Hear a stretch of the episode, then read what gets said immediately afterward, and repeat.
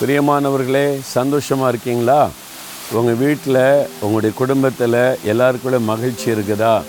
குடும்பத்தில் பிரச்சனையா?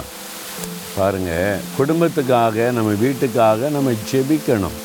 ஜெபிக்கிறதுக்கு ஆண்டவர் அருமையான ஒரு உதாரணத்தை வைத்திருக்கிறார். வேத புஸ்தகத்தில் ரெண்டு சாமுவேல் ஏழாம் அதிகாரம் இருபத்தொன்பதாம் வசனத்தில் தாவீது என்ற ஒரு ராஜா தன் குடும்பத்துக்காக எப்படி ஜெபிக்கிறார் தெரியுமா? தேவரீர் உமது அடியானின் வீடு என்றைக்கும் உமக்கு முன்பாக இருக்க முடியாத ஆசீர்வதியும். தேவரீர் உமது அடியானாகிய என்னுடைய வீடு என் குடும்பம் உமக்கு முன்பாக இருக்கும்படி அதை ஆசீர்வதித்தருளும். அப்போ உங்களுடைய குடும்பம் தேவனுக்கு முன்பாக வைக்கப்பட வேண்டும். ஆண்டவரே என்னுடைய குடும்பத்தை என் வீட்டை உமக்கு முன்னால் வைத்து விடுகிறேன். எங்கள் வீட்டில் இருக்கிற எல்லாருமே நாங்கள் உங்களுக்கு சொந்தம். நீங்கள் தான் எங்களுடைய குடும்ப தலைவர். நாங்கள் உமக்கு சொந்த ஆண்டவரே உமக்கு முன்னால் எங்கள் குடும்பம் எப்போதும் இருக்கணும்? இந்த வீடு உம்முடைய பார்வையில் இருக்கணும். அதற்காக நாங்கள் ஒப்பு கொடுக்குறேன்னு நீங்கள் ஜெபம் பண்ணால் போதும். தேவனுடைய பார்வையில் ஒரு வீடு இருந்தால் அதில் எங்கே அசம்பாவிதம் நடக்க விடுவாரா?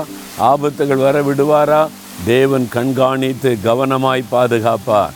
அதுதான் ஒரு அருமையான ஜெபம். உங்கள் குடும்பத்தில் உங்கள் பிள்ளைகள் காரியம் உங்களுடைய மனைவி கணவர் அல்லது உறவுகளுடைய காரியம்.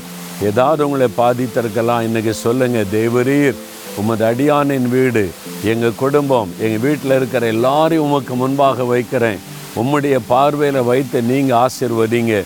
அவருக்கு உங்கள் குடும்பத்துக்கு என்ன ஆசீர்வாதம் தேவைன்னு ஆண்டவருக்கு தெரியும். சமாதானம் தேவை.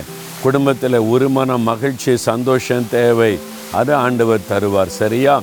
இப்போ ஜெபிக்கலாமா? தேவரீர் நானும் ஜெபிக்கிறேன்.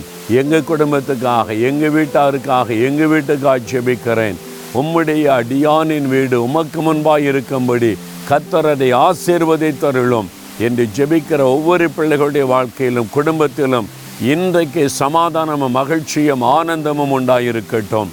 இயேசுவின் நாமத்தில் ஜெபிக்கிறோம் பிதாவே. ஆமேன் ஆமேன்.